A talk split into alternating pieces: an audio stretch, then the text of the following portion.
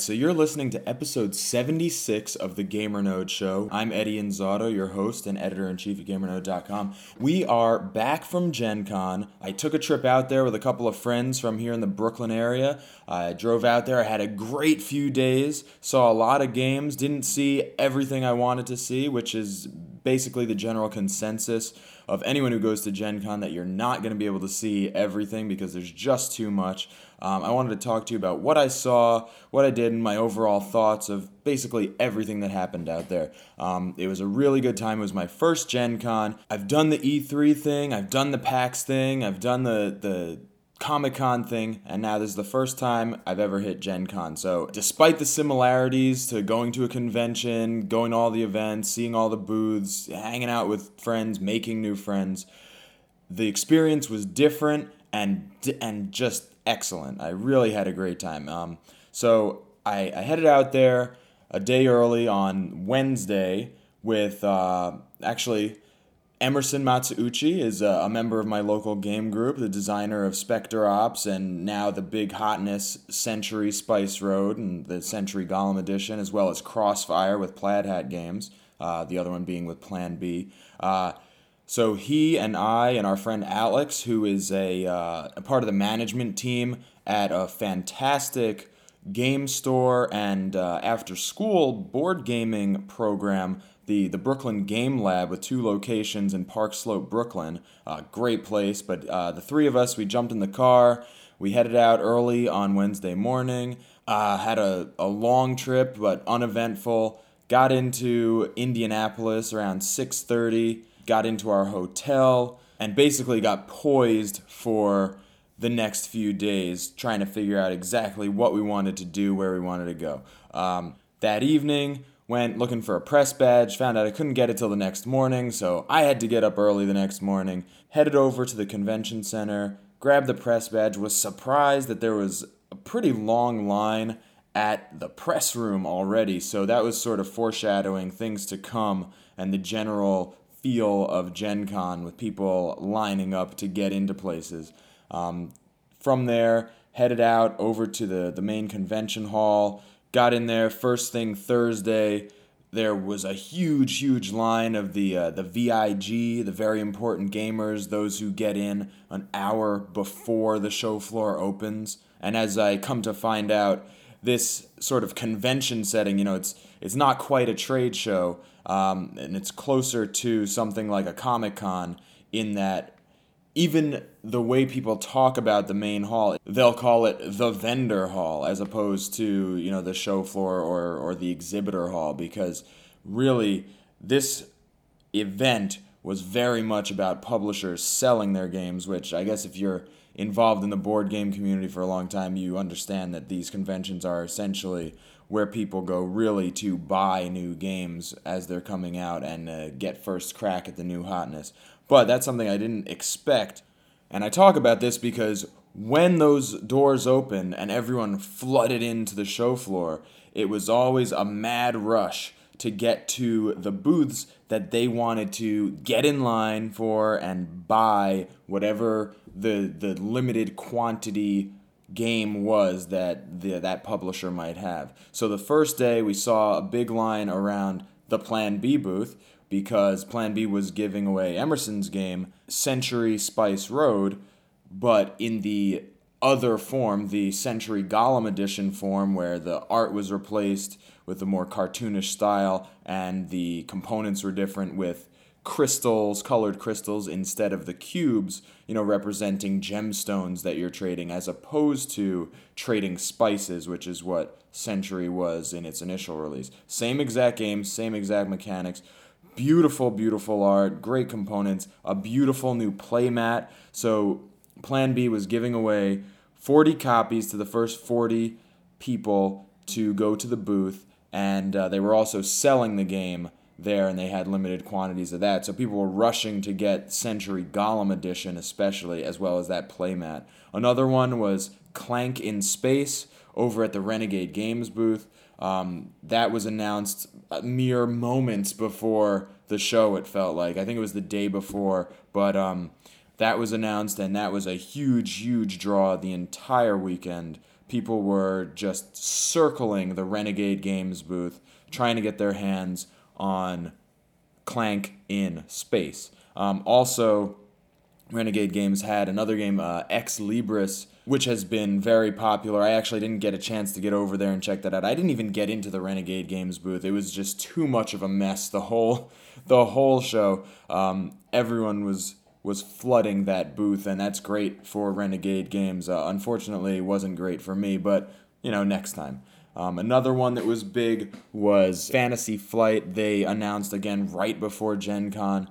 They announced a new edition of Twilight Imperium. So Twilight Imperium four was announced right before Gen Con. People were storming the gates to get over there and get the fourth edition of Twilight Imperium. T I three has been around for quite some time, and it's the kind of game that people keep on their shelves and bring out for a massive gaming event. Universally lauded for its gameplay, and uh, fans of that, or gamers who don't have T I three and wanted to see what it was all about, were getting in there to jump in on the new, new hotness. Now, as for me, what I saw, I didn't have a really strong plan the first day. I wanted to go in, walk up and down the aisle, see what I could see, but um, a couple of things that I hit that first day that really stood out was I went over to, I didn't really go to the huge...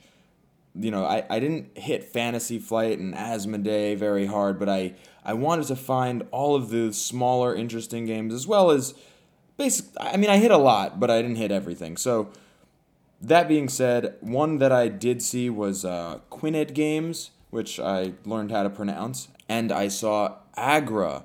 Agra is a game uh, designed by Michael Keller with art by Michael Menzel, so great combination there, Michael Keller having designed La Granja, and uh, Michael Menzel doing the art for many games like Stone Age and, and his own game Legends of Andor, uh, Cuba, um, and plenty of others.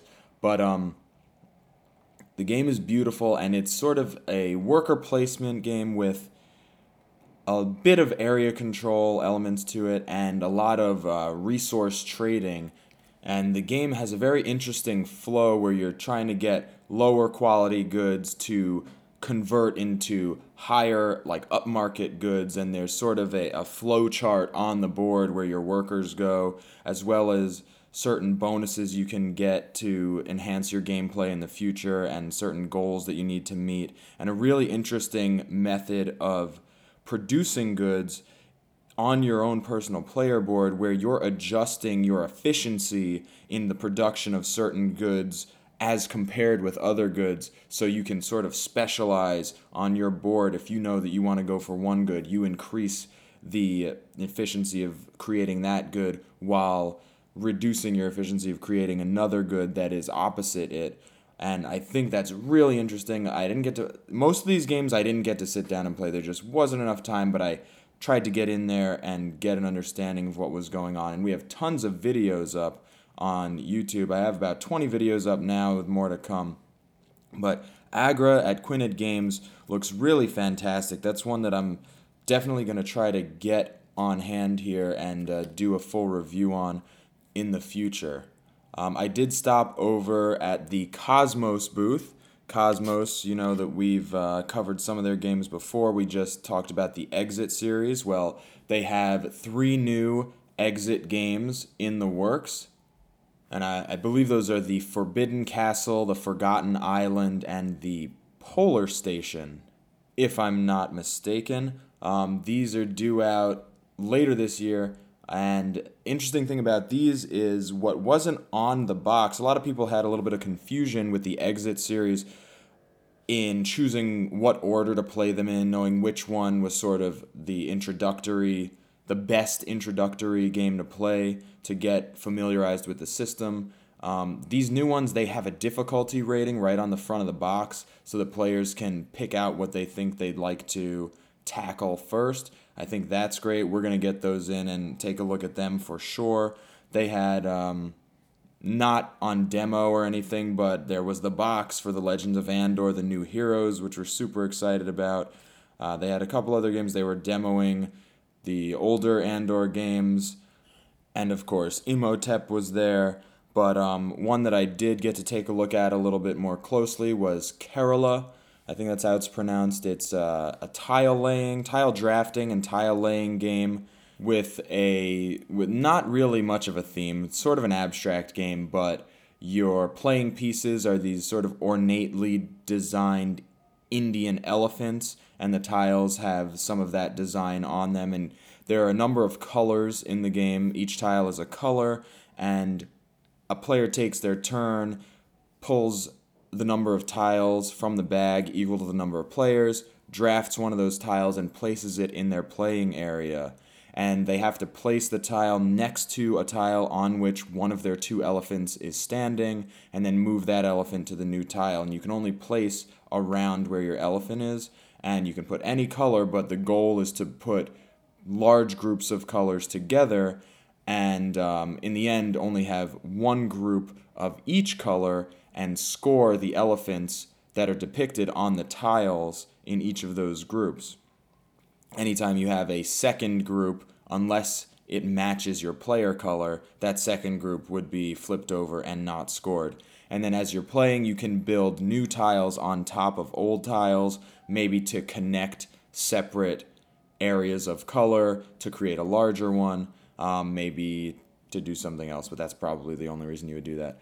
Um, you can pass twice in the game, and you get points for not passing. So it's it's pretty much an abstract tile-laying game, but it, it looks like it's a nice puzzle and a lot of fun. And that's one from Cosmos that they were trying to show off there at Gen Con, and definitely looks like it's worth a try. So that was that was nice and interesting to see. I love tile-laying. I'm not a big fan of abstract-type games, but I think the drafting of the tiles and, and the placement and the puzzly spatial nature of it uh, is really nice. You know, I like those spatial tile-laying games, kind of like Carcassonne and Isle of Skye. Now, there's no cities and stuff that you're putting together, but just puzzling out where to place something next to the the tiles that you already have in your tableau is great. And obviously Quadropolis, which I have a review coming for, um, is one of my favorite city builders, and it has to do with that tile laying and spatial adjacency. Really cool.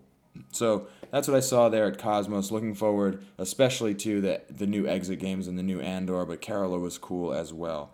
So a couple of other things I saw, and I think at this point I'm just going to kind of run through a few of the videos that we've already produced. I was going around getting sit-down demonstrations of games at the publishers' booths uh, from their demoers or from designers in many cases, just to show off some of the games as if you, if you didn't make it to Gen Con, had been there right alongside of me. I was trying to make that experience for you. So if you go check out our YouTube channel at youtube.com slash GamerNode, you'll find a number of videos where you can basically get the Gen Con experience as if you just sat down at a table with Ignacy Trevicek, for example, or Ryan Lockett for his new game. So things like that.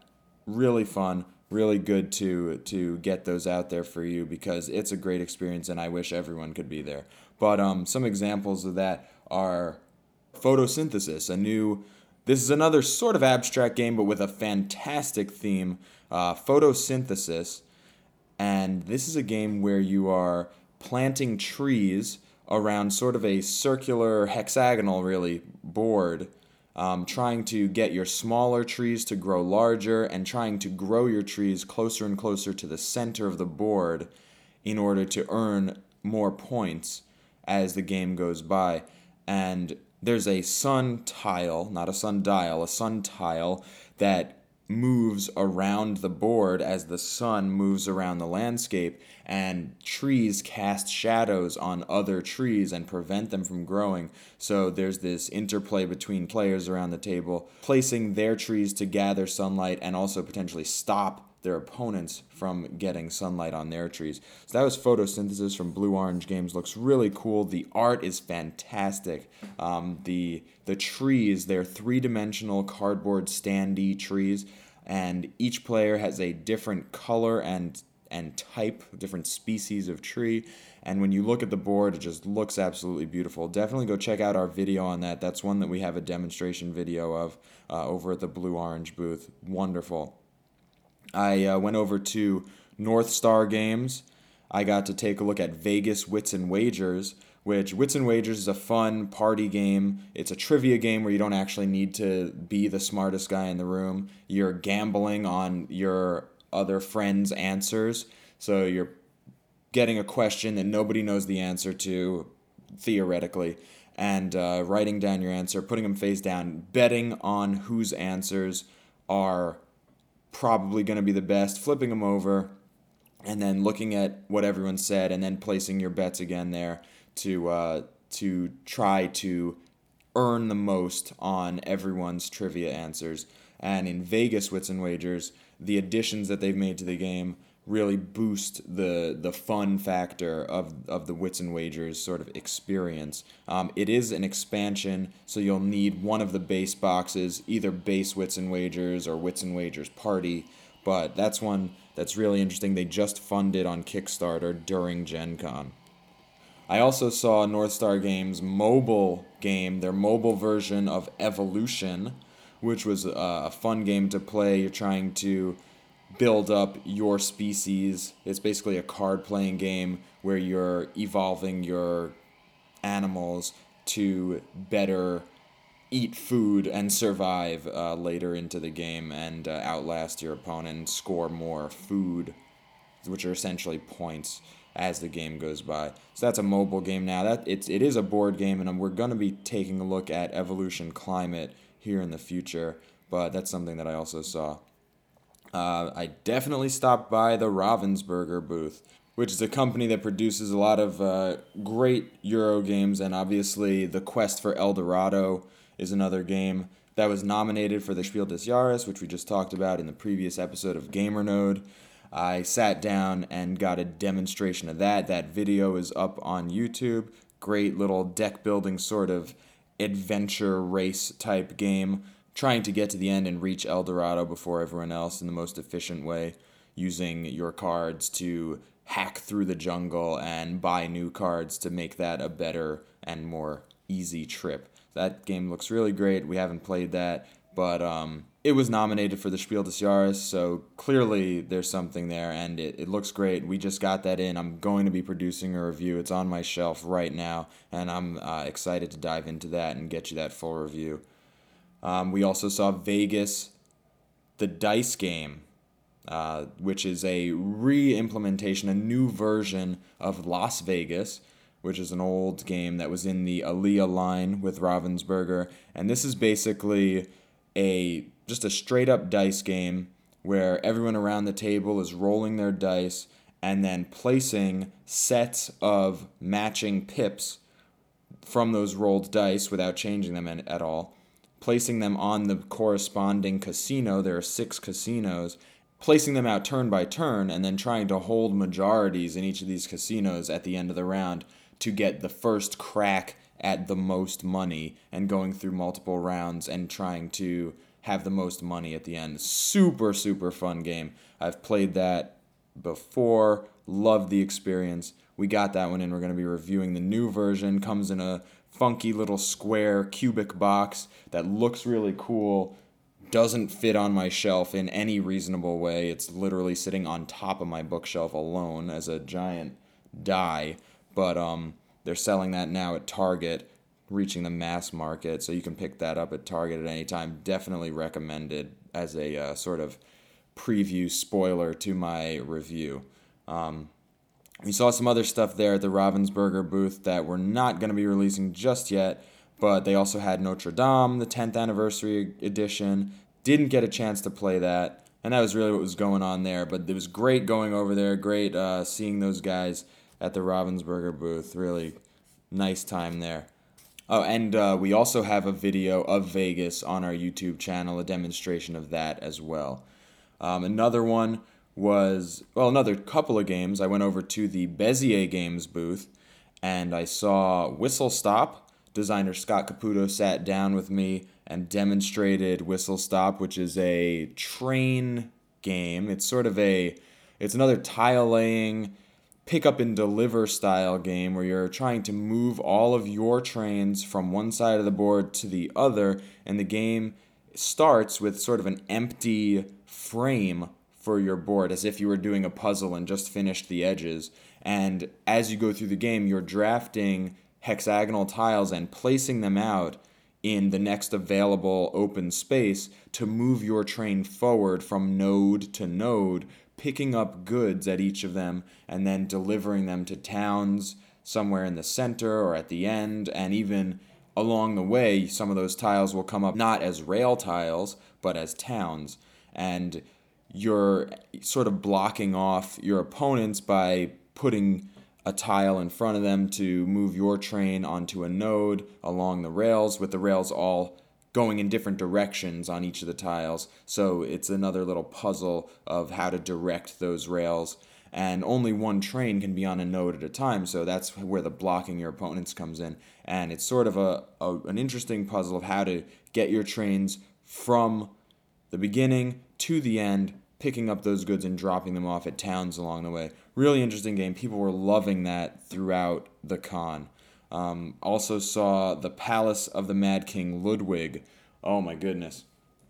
Now, I don't know if it's going to be as good as, as I think, but the game looks fantastic. This is sort of a sequel by Ted Allspach to the Castles of the Mad King Ludwig board game, which is a competitive tile-laying game where each person is building their own castle as a sort of floor plan with different size and shape rooms.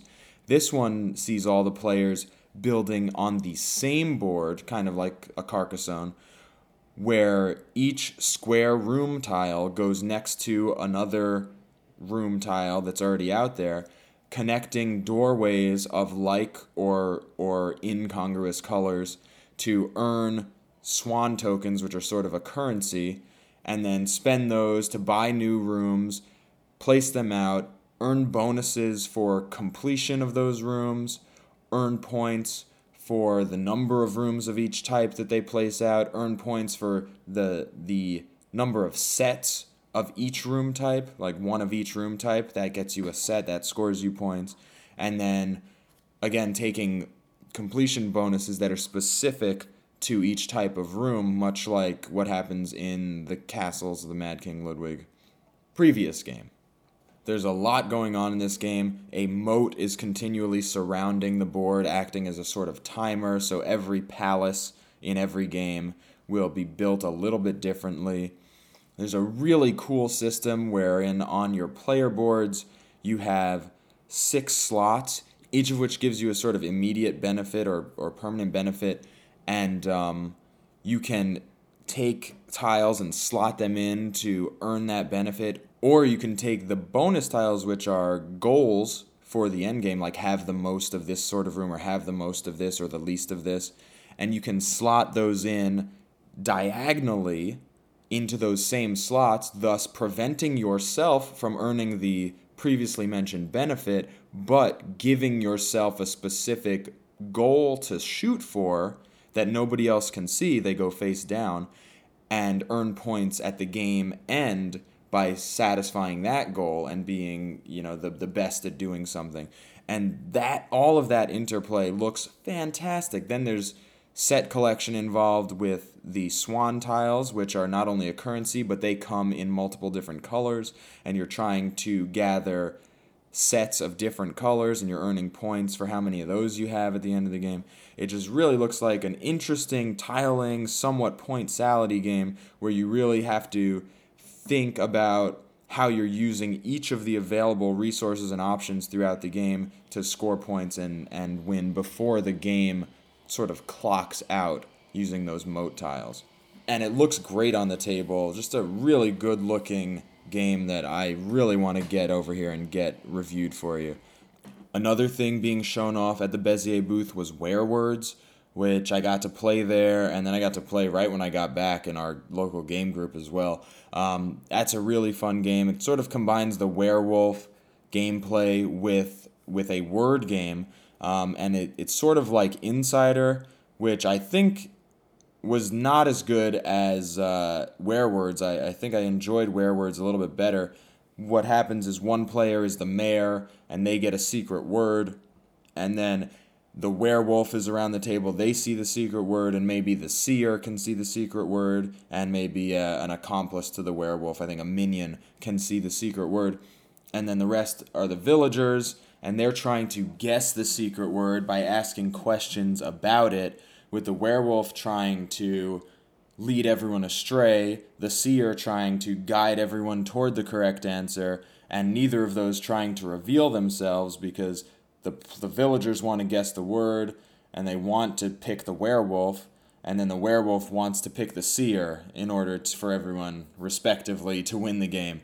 Um, so that's a lot of fun. Uh, really interesting game. Definitely worth playing. It's run by an app, so you don't need a sort of manager for the game. You just hit the button on the app. It starts, it tells everyone to close their eyes, much like the previous werewolf sort of apps before it.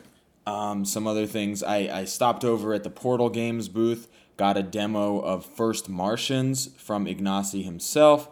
We have that video up on the website. I also have a video of Whistle Stop and a video of the Palace of the Mad King Ludwig. You can check all of those out on YouTube and on the website. Another one that I saw was Unearth from Brotherwise Games. We have a video up there on YouTube for that. Really interesting game with dice rolling and placement and trying to extract value out of the cards that are out on the board, either by getting points or getting stones to build monuments that score separately. Really cool, really interesting. We got a copy of that we're going to review. Um, stopped by Game Salute and saw Alien Frontiers, fifth edition. Looks just like the old ones, basically. The box is different. The board is a little bit more refined, a little bit better pieces, but that's a, a dice placement game. You're rolling dice and based on the pips, placing them out on the board in order to gain resources or build on the on the map, on the planet out there. Um, I have a video of that out. Took a look at Sagrada over at Floodgate Games. Dice drafting game. You're building a stained glass window and sort of a Sudoku puzzle where you have to put dice of different colors next to each other and different pip values next to each other, but certain spaces on your grid board have preset pip values or preset colors that you have to abide by, and you have to sort of figure that out, puzzle that out by drafting dice from the central pool that everyone shares. That game looks fantastic. I'm definitely going to get that game in here at GamerNode at some point, but we have the demo up uh, over on YouTube as well. I mentioned Ryan Lockett before. He showed me Klondike Rush, Red Raven Games' newest game. Um, this one was not a Kickstarter for the first time. This is through the regular retail channels, and it's, and it's available now. This one's a little different from his other games, uh, Above and Below and Near and Far. Near and Far, I should mention, I picked up a copy of, and I have it here at GamerNode H Q, and I'm going to be getting a review up of that at some point in the future, a nice video. Klondike Rush, on the other hand, is sort of like a bidding game. It, you're, you're, you're in this Klondike gold rush, and you're building mines on different routes, and um, you're you're trying to hunt down a Yeti, but also score the most points based on where you're placing your mines. Um, different sort of game, but definitely looks interesting. Looks really cool. You've got these little mine figures. You got this Yeti figure, and you're kind of trying to have a little, little sort of area majority sort of route building thing going on. That's one to take a look at. We have the video up. Ryan explains it better than I just did, so definitely check that out on our YouTube channel as well. Speaking of the snowy mountains, I sat down with Scott Alms and took a look at Dicey Peaks. I have a video there. This is a sort of dice-based push-your-luck race game. You're rolling dice trying to get either climbing icons or camping icons in order to manage your oxygen and manage the amount of space you're moving forward on this mountain made out of tiles uh, in order to get to the top three spaces and, and discover the flag at the top of the mountain before your opponents. And as you go, you'll run into obstacles that'll send you back. You might trigger an avalanche by rolling your dice. You might attract the Yeti by rolling your dice. So it's a combination of this race to climb the mountain and push your luck dice as you're climbing or camping to regain oxygen, because you can only go so far, so fast up this mountain. Really fun. So that was uh, Dicey Peaks, and I have that video with Scott himself. And speaking of Scott, I also stopped by the Gamelin Games booth, and uh, we took a look at the newest Tiny Epic game, Tiny Epic Quest. Got a demonstration of that. That's on our YouTube channel. That's a sort of Zelda-like adventure game, going around achieving certain quests and getting new equipment and adventuring into these caves and castles and rolling dice, another push-your-luck sort of game where you're rolling dice and whatever you roll is shared communally around the table. So you might get the symbol that says, oh, you killed a goblin, and then anyone who's on a space where there's a goblin kills a goblin. So you're rolling dice and you're hoping to get things that are beneficial to you where you are and not beneficial to people where they are. So hopefully you are in a dungeon or something that requires you to roll scrolls and nobody else is, and you roll a lot of those as it goes around the table. So that's really cool. And you also get hurt equally around the table. So everyone is pushing their luck for everyone else. And um, that's a really interesting concept. I didn't get to play, but again, that's something that's going to be coming in. We're going to be taking a look at that for sure. And I also looked at Tiny Epic Kingdoms, which is much older, but I have that here, and that's going to be getting a review as well. I don't have a video of that just yet, but I think that might... I may have shot that. I just don't remember if that is something that's going to be going up on YouTube. Definitely stopped by the Simon booth.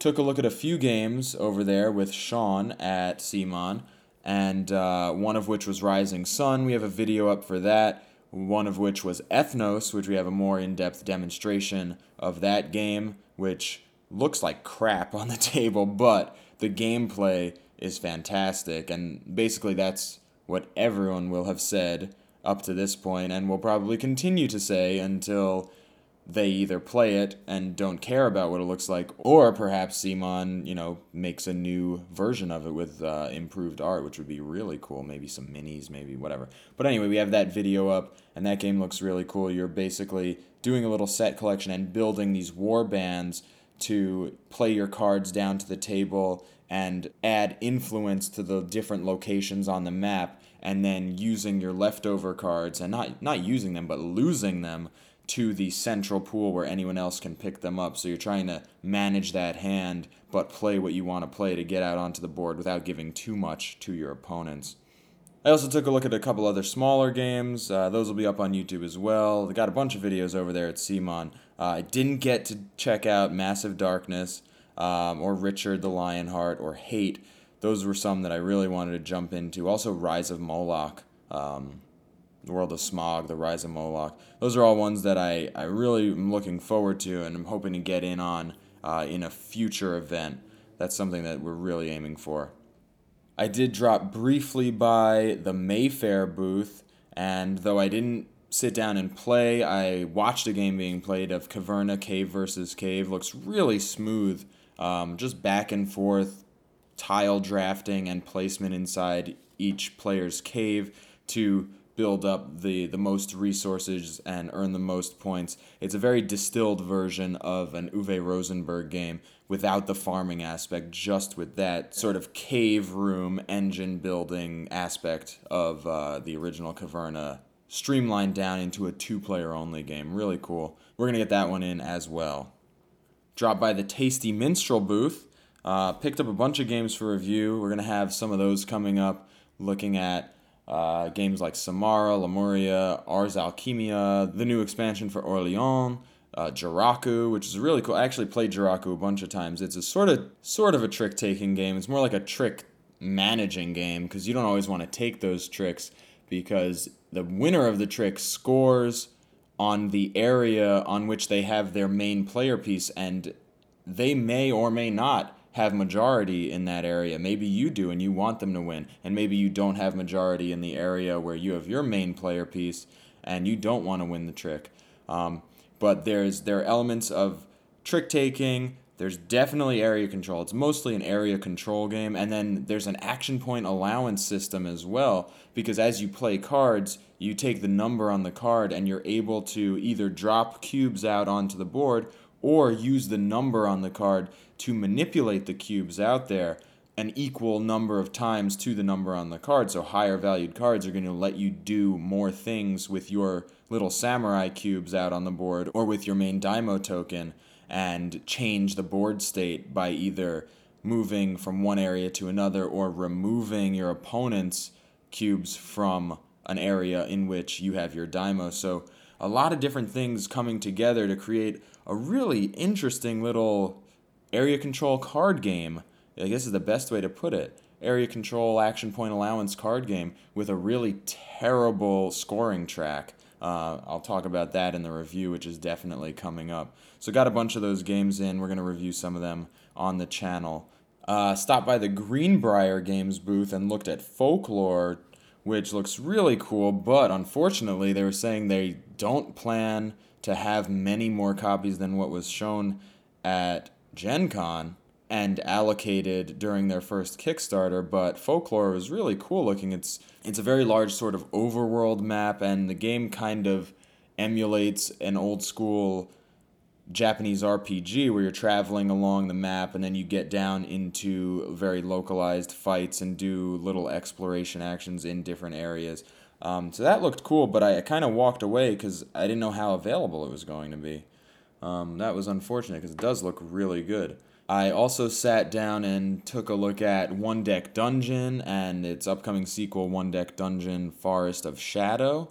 That's a great little one to two players sort of dungeon delve roguelike game where you're rolling dice to complete the requirements on cards that come up and kind of managing what you're putting out there, because you can defeat each card or or, or resolve each card either fully or partially, and if it's partially resolved, you'll take damage, and you're trying to get as far as you can through the dungeon and through the deck.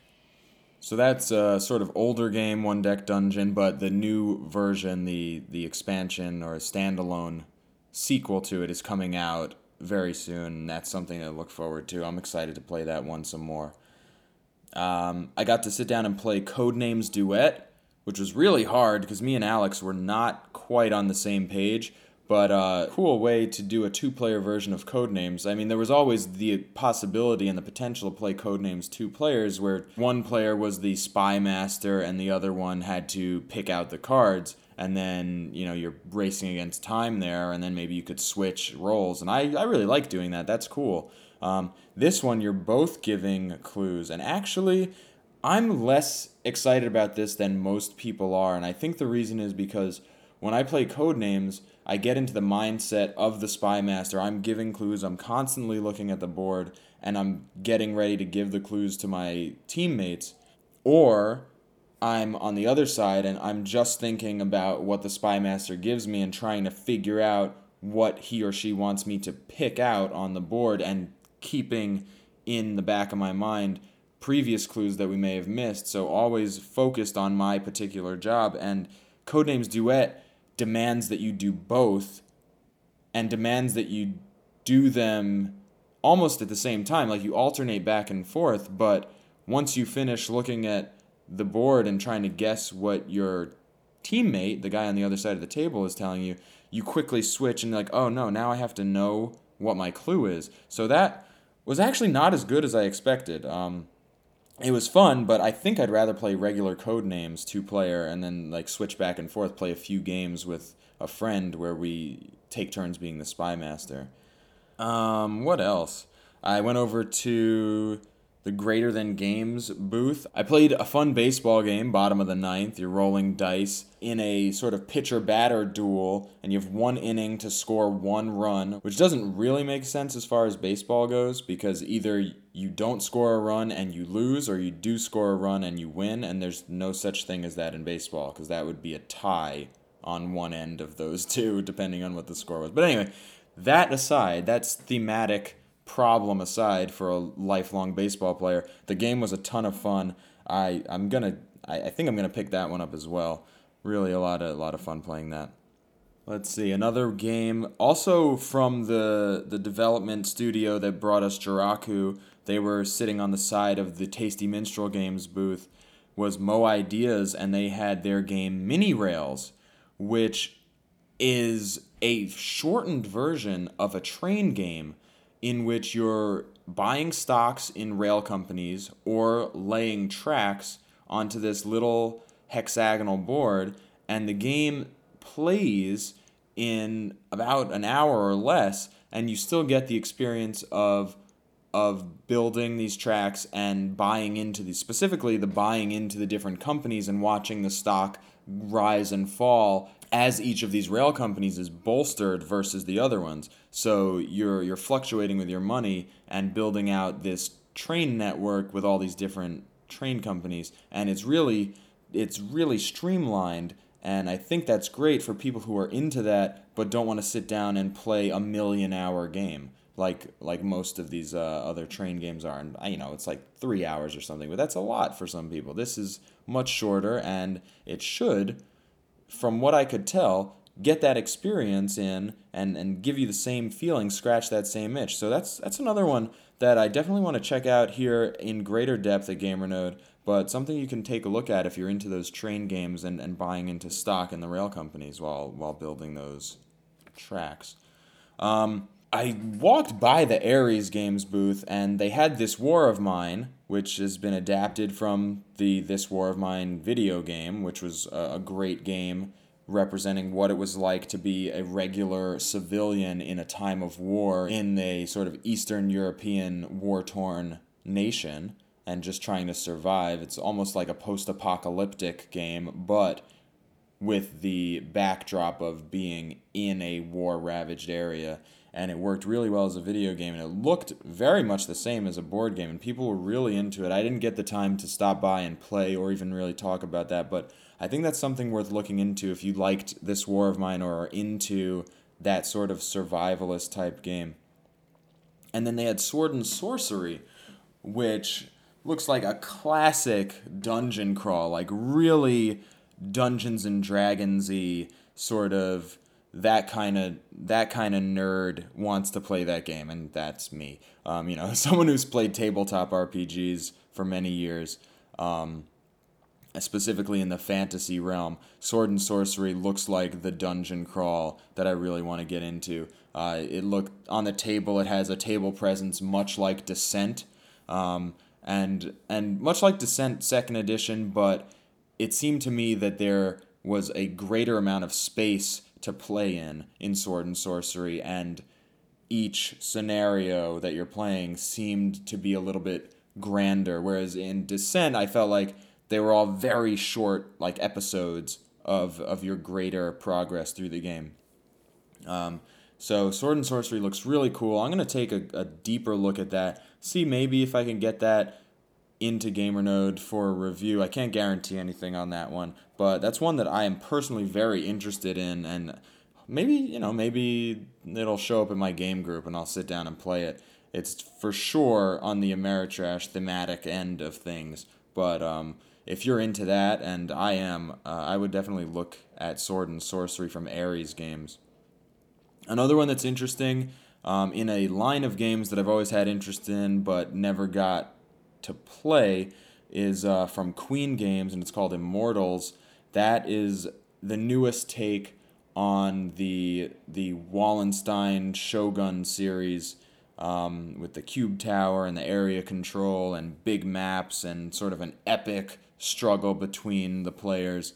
Um, it has a light side of the map and a dark side of the map, so that you're competing on the light side of the map until those troops are killed off, and then they go to the dark side of the of the map, and there's there's competition there. So it seemed to add more depth to the basic premise of those previous games. And the theme is more of that fantasy realm, sort of like medieval, hand-to-hand combat, swords, magic, that sort of thing. Um, so different setting than the previous two games, and a potentially improved mechanic system, but um, I mean, at least at least expanded, maybe not improved. I mean, I have no basis for comparison there, but to me, more interesting, um, maybe because of the theme, but also because of that sort of expanded me- mechanism.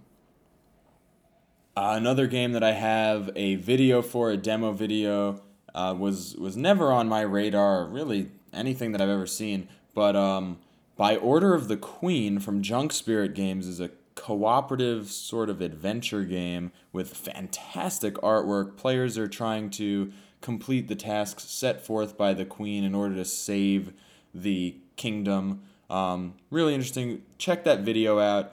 the game will probably either captivate you immediately or not, but it seems like it's a fun little cooperative game that I would really love to play. We're hoping to get that one in for review as well. So I also got to play Magic Maze. I was just walking through the gameplay hall, and some guys were sitting there, and I stopped to look, and they're like, hey, you want to play? Sat down. Magic Maze is super fun. Um, it's another Spiel des Jahres nominee. Uh, you're staying silent while moving all of these four different characters around the board. We talked about it in our previous episode. I just wanted to uh, come back and say that this co-op silent game is so much fun and super tense. And when you get to stop and flip that timer back over and talk to each other and figure out what you're doing, be like, oh my god, how did you not see that? We're trying to go here. And then everyone's like, oh yeah, I get it. Oh damn, sorry. And you're tapping this, this, hey, it's your turn, you should move something pawn in front of people. It gets to be really funny, and there's a lot of laughter and a lot of tension, but but just really, really a great experience. I like it a lot. I thought that during play, the mall theme disappeared, and it was like kind of dumb. Like, I would have imagined it more in a dungeon crawl sort of setting, but whatever. I guess the that mall theme makes it stand out. But definitely a lot of fun from Dude Games. Uh, I may try to get that one here for review as well. Uh, but definitely worth playing. It's sort of got the same, a similar vibe, like I said in the previous episode, to Escape Curse of the Temple in that frantic rush, but in a much different way, because you're not rolling dice and screaming and stuff, but but just focused on the board and worried that your partners are not going to do what they have to do. Uh, I think I do like Escape Curse of the Temple a little bit better, just because of the frantic nature and because of the laughter that comes out of that. And in that type of game, that's I mean, it's, I don't really care if it's strategic or not. I just want that to come out. But um, still fantastic, and it may appeal to you more than, you know, one may appeal to you more than the other, depending on your sensibilities as a gamer. And that, that's all. It's fine. They're both great. All right, so that's the games that I saw at Gen Con. But what about the experience? I mean, Gen Con is not just about games, but about all the people who you meet there, you get to see year upon year, and any convention or trade show. You know, when we went to E three, I would look forward to seeing all the same people who I saw every year, going out, having a good time, and just reconnecting with friends. So Gen Con's much the same way. Meeting up with those people you only get to see once or twice a year, making new friends, and just having a really good time together. So uh, this being my first Gen Con, I kind of had to go out and, and make all this happen. And it was just so wonderful at all these different events. So first of all, I did meet some GamerNode show listeners out there, the, the few who were listening. They recognized the show and were really happy to see me. It was great. So if anyone ever sees me out at any convention or trade show or anything with my uh, signature gray Mad Hatter top hat on, feel free to come by and say hi, talk about the show, talk about games, and even, you know, I'll sit down and play a game with you if I have the time, for sure. Um, so, yeah, that was really cool. That that hasn't really happened a whole lot, but uh, it did here at Gen Con. And um, I also was able to meet a lot of other content creators in uh, in this industry. So, first night after Thursday on the show floor, we just kind of went out and Uh, hit a game night, sat down with some convention goers, played some games, uh, one of which was Red Scare, which is a social deduction game, and it was just terrible. It used some, some like spy glasses with a red filter on some of the cards, where some of you could see some cards and others could see others. Just, yeah, not, not a good time, hard to see, did not work for us. Um... That's where we played some Codenames Duet. Uh, got into the game of something else, but I can't remember. This was in uh, a game night in the old train station in Indianapolis, which was really cool. There was a fundraiser going on. Um, the lighting wasn't so great, but uh, it was a good time anyway. It was a really interesting place to be playing games. Um, so that was that was mainly Thursday night. Not much going on, but Friday night, I hit up the Rolling Dice and Taking Names Strike Tournament. Uh, it was at one of the bars in one of the hotels at the Omni Hotel. Um, they were having Marty's Dice in a Bowl versus Tony's Gladiators in an Arena strike competition where players would sign up on one of the two sides, and whichever side was represented by the winner of the tournament, that side would be declared like the official definition of the game strike, whether it be Dice in a Bowl or Gladiators in an Arena. And Gladiators in an Arena won, and Marty over at Rolling Dice and Taking Names ended up having to don the squirrel costume at uh, the Dice Tower booth the next day and at the Secret Cabal meetup the next night, and that was really hilarious. I got to meet those guys, talk, chat with them for a while. Also hung out with Rodney Smith from Watch It Played. Really great guy, good to talk to. Actually had opinions on games, which he doesn't generally give in his Watch It Played segments, but you get him off air, and that neutrality can take a backseat to some actual opinion. It was, it was great talking to Rodney, one of, the, one of my favorite conversations of anyone I met out there at Gen Con. That was great. Also chatted with uh, Jamie and Tony from The Secret Cabal, and David Waybright from Man versus. Meeple. Really good guys, really, really good to talk to about, you know, the business and the industry and, and just, you know, our what what we're into in gaming. It was fun. It was a really good time. Everyone was having an awesome, awesome time at the Rolling Dice and Taking Names meetup. And uh, I think Marty and Tony were surprised, if not shocked, at the turnout for uh, for their event. I also met the girls from over at Board Game Blitz, which was really cool. It was fun hanging out and chatting with them. And uh, yeah, so that was that was just a great experience. And after that was starting to die down, me and uh, Gil, uh, Dwarf Token on Instagram and Twitter and everywhere, and Chris from out there in, in York, P A, over by the Cabal guys, uh, we went upstairs to the B G G Hot Games Night room. It's basically just a, a late night gaming area where you can go in and take something off of their table full of games and sit down and play. That was really cool. I met up with Rodney and Marty and Tony. They were playing some Lorenzo Il Magnifico.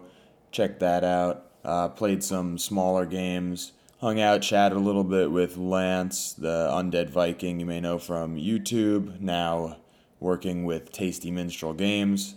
And that was a good time. Everybody laughing. A lot of, lot of funny past Gen Con stories. Everyone talking about the crazy things that have happened in, in years past. And uh, we kind of shut down the Hot Games Night room and uh, got to bed far too late. Um, the next night was the Secret Cabal meetup, and that was just insane. There were people just filling the street around the Tow Yard Brewery. Um, I met Sean from the Dukes of Dice podcast out there. We hung out outside marveling at this massive line before going in, just standing off to the side and talking about games, talking about the industry, talking about Gen Con. It was his first time there too. You know, we just, just rapped for a bit. He was a really cool guy, good to see, good to talk to. Uh, didn't get to meet up with Alex, the other Duke, but uh, next time, we've already been talking on Twitter. And uh, Alex now working with Gray Fox Games. I'm sure we'll cross paths more in the future. Um, but there was a huge line. I was trying to just go over and like sit down and get some food before their meetup began, but the place was already closed and there was already about, there were already like five hundred people there, and I think they had close to a thousand people on the night, just filling up the Tow Yard. Um, they did a massive giveaway. They gave away piles upon piles of games to a ton of different attendees there. They there was actually there were so many people there that it poured out of the Tow Yard Brewery onto the street, where Jamie had to scream out the winning raffle ticket numbers, and everybody was basically chanting the numbers to notify the winner that they had to go in and receive their prize. It was just it was really awesome. It was pretty intense. So had a good time there, played a lot of games, played more Strike there, played Wallamapi, fantastic little uh, dexterity game, stacking up discs and catching a marble that falls down uh, a bunch of slides before it reaches a hole at the bottom, and you make sure you don't knock down the tower of, of uh, discs. Really fun, really intense. Also played Emerson's Crossfire a couple of times there at the Tow Yard. Uh, I was hanging out with Roy from Epic Gaming Night and Gary from Late to the Table and uh, the board game Renegade. Again, Gil, Dwarf Token, uh, some other guys. That was a lot of fun. I uh, showed them the sniper mode, and we, we had the hardest time figuring out who was supposed to be shot. I ended up getting shot. I was the V I P. It sucked. I knew who the assassins were, but uh, actually the sniper ended up shooting Roy, who was trying to protect me, and that allowed the assassin to kill me. Nah, sucked. But that's the game. That's Crossfire. A lot of fun. Super, super quick. And uh, a lot of legitimate deduction going on there. And just a fantastic game. If you haven't tried out Emerson's, and not just because he's my friend, but if you haven't tried out Emerson's Crossfire, it's uh, really good. Like, definitely top-tier social deduction game. And so fast and just so intense because you get information, so you are sure of what's happening, at least in the half of the table near you. And the stakes are high because the, the end of the game is basically just offing one of the one or more of the other players. And um, it's just really intense, really fun, a lot of arguing, a lot of like just trying to uh, get everyone to believe what you have to say. And I think a really interesting part is that before you start talking, everyone has a little card in front of them with names of characters in the game. Not like Bob or John, but like V I P, agent, assassin, bystander. You you claim to be one of these things officially in front of you on the table. So you have to do that right off the bat and kind of have a a bullshit strategy um, for the game if you're not going to tell the truth. Whereas in other games, you can kind of like sit and listen for a bit. In this one, you kind of have to just put yourself out there and be like, okay, this is my story, I have to stick to it.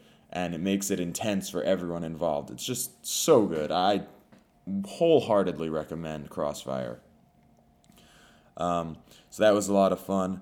The whole, the whole Secret Cabal meetup was a ton of fun. Ended up playing some games in the back of the tow yard. There was a big table with a bunch of people playing games. Um, they had a buffet. There were special beers on tap, brewed specifically for the meetup. And uh, everyone had a really good time. Saw a lot of the same people from the previous night out there. Just a lot of laughing. Just a lot of great, great time. Some of the Blue Peg, Pink Peg folks were out there. Um, just... Everyone was just having a great time, laughing, having fun. It was awesome, just awesome. Um, so that was the end of Saturday, and I actually left on Sunday, but I mean, just from Thursday to Saturday night, Gen Con was an amazing, amazing experience. Had a great time, met a lot of great people. Um, I hope to keep in touch with everyone as much as I can over social media, and uh, I look forward to the next time out there at Gen Con, and hopefully next year we'll be hitting up Origins as well and seeing a lot of those same people who go out to uh, all these events.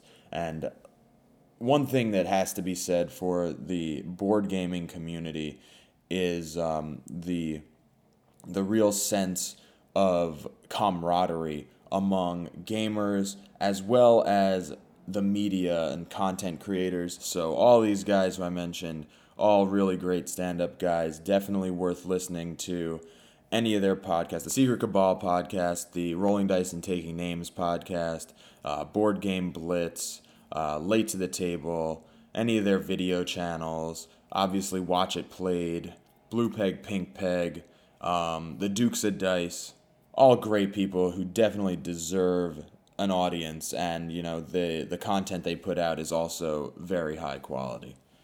So I guess that does it. That's that's Gen Con in a nutshell. I try, kind of went a little fast through everything, but I wanted to get it all in and not leave you sitting here for hours on end listening to every little thing that I did. But um, super cool, a lot of fun. Can't wait to go next time. And I met a ton of great people, made good friends, and saw just amazing stuff that's coming out of this industry. Really, just awesome, absolutely awesome. I am one hundred percent on board with next year, and I'm already looking into going to PAX Unplugged in Philadelphia on November twenty-fifth this year. So that's something to look forward to as well. That's it. That's episode seventy-six of the GamerNode Show. Thanks for listening, guys and gals. Uh, I'm Eddie Inzauto, and I can't wait to talk to you next time. I'm excited. So, until then, have fun out there.